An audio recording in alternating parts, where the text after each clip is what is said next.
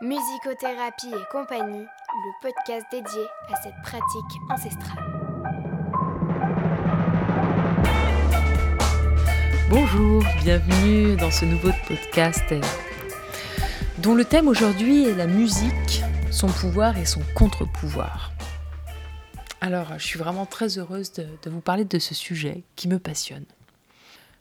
La musique euh, est vraiment puissante dans le fonctionnement d'une société, et cela depuis des siècles.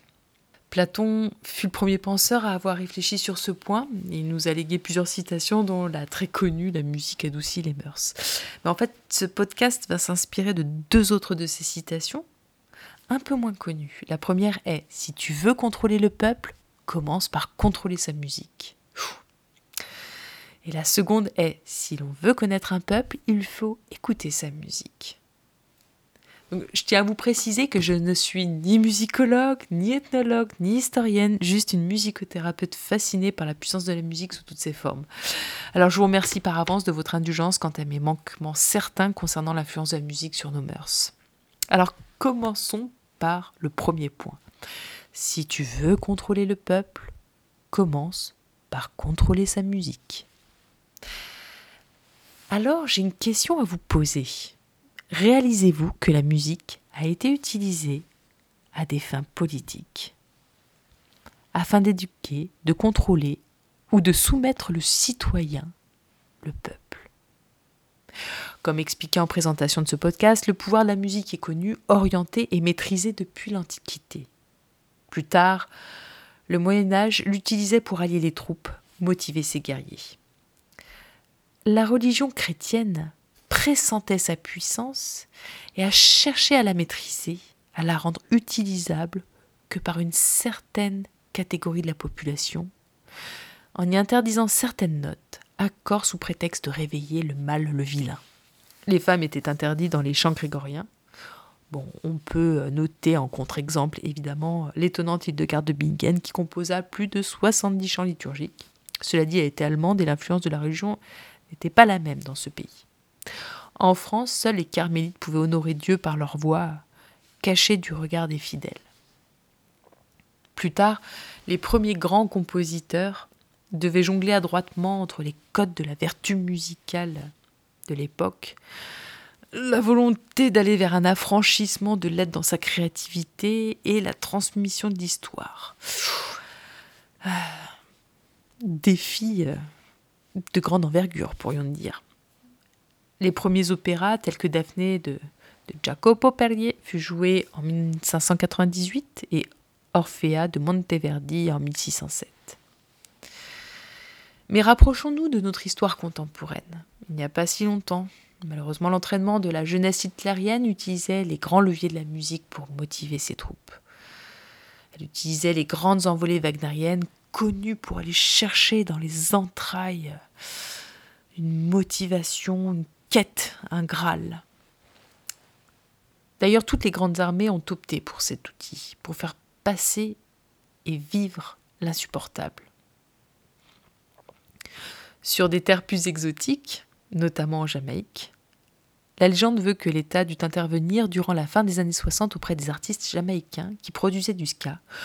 Le ska, en fait, est un mélange de mento, la musique populaire de, de l'île, et de jazz car la rythmique de cette dernière, en fait, crée une effervescence incontrôlable sur le peuple.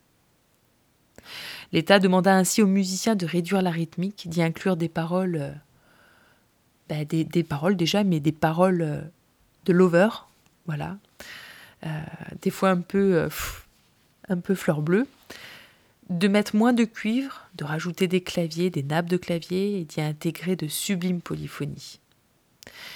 Ainsi est née la fabuleuse mais trop courte période du rocksteady, 1966-1968. Je tiens à remercier Alton Ellis, les Paragons, The Gaydals, Ethiopians et tant d'autres pour cette sublime musique. Mais aujourd'hui, que se passe-t-il? Nous l'avons déjà tous remarqué, les combats ne sont pas les mêmes. Réfléchissons au marketing.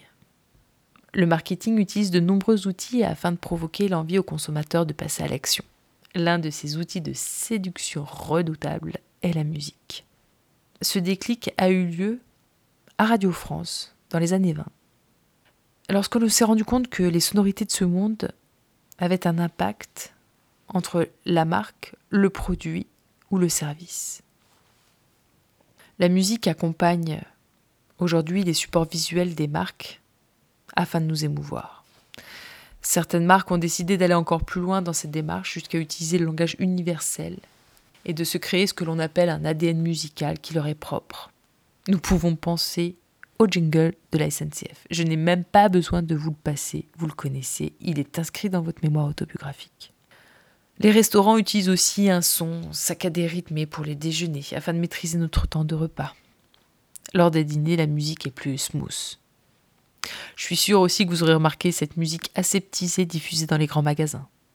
Ces identités sonores sont réfléchies pour nous inciter à consommer avec un certain stress et une certaine image associée via des vidéos qui correspondent et qui sont inscrites dans notre inconscient. Les conquêtes ont donc finalement évolué, mais les outils restent les mêmes. Mais comme la nature est, véritablement bien faite, il y a toujours un équilibre, un contre-pouvoir au sens sociétal. Passons donc à la seconde et dernière partie avec la citation de Platon. Si l'on veut connaître un peuple, il faut écouter sa musique. Et c'est tellement juste. La musique dispose de l'incontestable pouvoir de pénétrer les brèches des systèmes les plus établis. Certaines tentatives furent discrètement menées en vue d'une autre utilisation de la musique qu'à des fins religieuses durant le Moyen Âge. Sans revenir à la genèse de l'histoire de l'humanité, reprenons l'exemple de l'opéra. Très rapidement, des artistes populaires créèrent les opérettes afin de se rapprocher du peuple qui avait besoin de divertissement pour supporter leur dure journée de labeur. Les opérettes étaient considérées comme plus drôles, plus légères, plus accessibles que l'opéra. Mais le début du XXe siècle a révolutionné la donne. Il nous a offert plusieurs pépites musicales internationales dont la trame commune se situe au développement du contre-pouvoir. Le jazz et ses dérivés, le rock and roll, le punk, le hip-hop et l'électro. Le jazz est étonnant, s'extirpant de tous les codes musicaux mais aussi intellectuels émergeant de l'Amérique profonde, noire, victime de la ségrégation raciale. Ce style musical devint un véritable exutoire face à l'oppression, à l'exclusion et aux difficultés des minorités sociales. Le jazz est devenu, en France malheureusement, élitiste dans la société. C'est une ancienne créatrice organisatrice de festivals de jazz qui vous le dit, dont mon but était de partager au plus grand monde cette musique qui vient du peuple. Je pense souvent à la chanson de Strange Fruit, interprétée par Billie Holiday. Billie Holiday clame avec grâce la particularité de ces fruits étranges qui pendent aux branches des arbres. Ce ne sont autres que des noirs assassinés par le Ku Klux Klan. Là, nous avons véritablement l'utilisation de la musique, permettant ainsi de faire passer un message revendicatif. Peu de temps plus tard, toujours aux États-Unis, apparaissait le mouvement de la Black Exploitation, avec des pépites de composition hallucinantes qui mettaient en avant l'art des Noirs américains et leur volonté de s'inscrire dans le paysage politique à travers des hommes comme Malcolm X et, le mouvement des Black Panthers. Le rap, le hip-hop euh, sont de la même veine, peut-être plus virulente et directe car il y a sans doute urgence. Mais ces mouvements utilisent les mêmes codes, bousculer le pouvoir en place car il y a abus. Herbie Hancock fut l'un des grands jazzmen à porter le hip-hop en créant des pépites telles que Rockit. Le rock'n'roll a bousculé aussi les codes. Rappelons-nous euh, au départ d'Elvis Presley et, du mouvement qui a dérivé vers Woodstock. Tout ça à peu près dans la même période que les Black Exploitation. Le punk euh, est arrivé dans les années 80 avec l'influence de la musique jamaïcaine en Angleterre, qui mettait en évidence vraiment euh, ce besoin de liberté d'expression face à l'oppression capitaliste qui se dessinait sur l'île. L'électro est vraiment à mon sens, l'ère de, la musique pour tous, la démocratisation via la MAO, la musique assistée par ordinateur. Pas besoin d'avoir fait des gammes durant des heures, l'ordinateur, l'intelligence artificielle traduit pour toi. C'est un outil puissant qui permet aussi d'offrir la créativité pour tous, pour une tranche de la population qui a été exclue pendant longtemps, je pense notamment aux handicapés. La musique porte en elle l'harmonisation, le chaos, l'air de jeu entre la parole et la mélodie, pouvant servir habilement d'exutoire. La musique est tellement puissante. Ce sujet est passionnant. En vous parlant, je prends encore plus conscience à quel point l'impact de la musique sur notre société et notre vie est loin d'être cerné. D'autant plus avec cette accélération des connaissances neurologiques. Nous n'en sommes qu'au début. Je vous remercie pour, euh, pour votre écoute et j'espère que ce podcast vous aura inspiré. C'est la fin de l'épisode, j'espère que vous aurez pris du plaisir à l'entendre. Donc n'hésitez pas à nous laisser des commentaires, des étoiles, 5 bien évidemment. Vous pouvez continuer l'aventure en allant vous rendre sur Facebook, sur le groupe Prendre soin de sa voix ou alors Musicothérapie et compagnie. À bientôt, prenez soin de vous.